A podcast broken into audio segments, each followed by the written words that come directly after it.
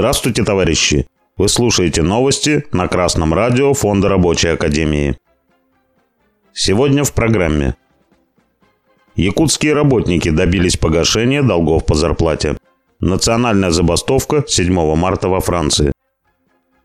В Якутии сорок семь работников торговой компании ООО «Гранд Маркет» обратились в трудовую инспекцию, сообщает Роструд. Работники указали, что им задержали оплату за работу в сверхурочное время, выходные и праздничные нерабочие дни. Роструд установил, что предприятие допустило задолженность перед работниками в размере около семь миллионов двести тысяч рублей. Выявленная задолженность погашена в полном объеме. Представители администрации, допустившие нарушение трудового законодательства, привлечены к административной ответственности. Поздравляем работников с восстановлением их трудовых прав. Чтобы борьба трудящихся за свои интересы была успешной, она должна быть коллективной. Опыт якутских работников это подтверждает. Чем больше и сплоченнее коллектив на предприятии, тем сложнее руководству увиливать от ответственности и запугивать их поодиночке. Поэтому очень важно налаживать товарищеские отношения в коллективе.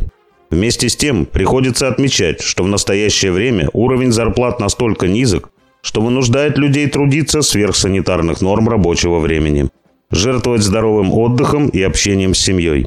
Эта проблема является сейчас всеобщей.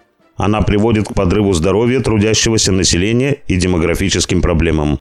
А в производственном секторе низкие зарплаты работников позволяют собственникам экономить на модернизации производства. В условиях специальной военной операции это подрывает обороноспособность страны. Следовательно, в интересах обороноспособности сами трудящиеся должны коллективно бороться за рост зарплаты и своевременную ее выплату. Профсоюзы во Франции объявили национальную забастовку, направленную против повышения пенсионного возраста до шестидесяти четырёх лет у мужчин и женщин. Официальное начало забастовки шестого марта в девятнадцать часов. Забастовка объявлена бессрочной, сообщает газета Le Monde. В ней принимают участие железнодорожники, дальнобойщики, авиадиспетчеры, работники энергосетей. Запланировано блокирование транспортного сообщения внутри страны. Мы всегда подчеркиваем, что коллективные действия должны иметь не протестный характер, а выдвигать положительные требования, которые улучшают условия труда. Эти требования следует фиксировать документом, который вырабатывают сами трудящиеся. На предприятиях современная форма такого документа – коллективный договор. Стоит отметить, что действия французских трудящихся заражены буржуазной идеологией. Работники не видят, что наступление капитала на их интересы не прекратится, даже если правительство отменит повышение пенсионного возраста. Пролетариату необходима своя рабочая партия, которая будет направлять их действия. Без своей партии трудящиеся массы беззащитны в политических играх различных группировок буржуазии.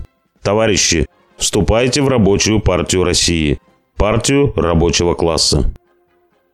С вами был Беркутов Марк. С коммунистическим приветом из Малой Вишеры.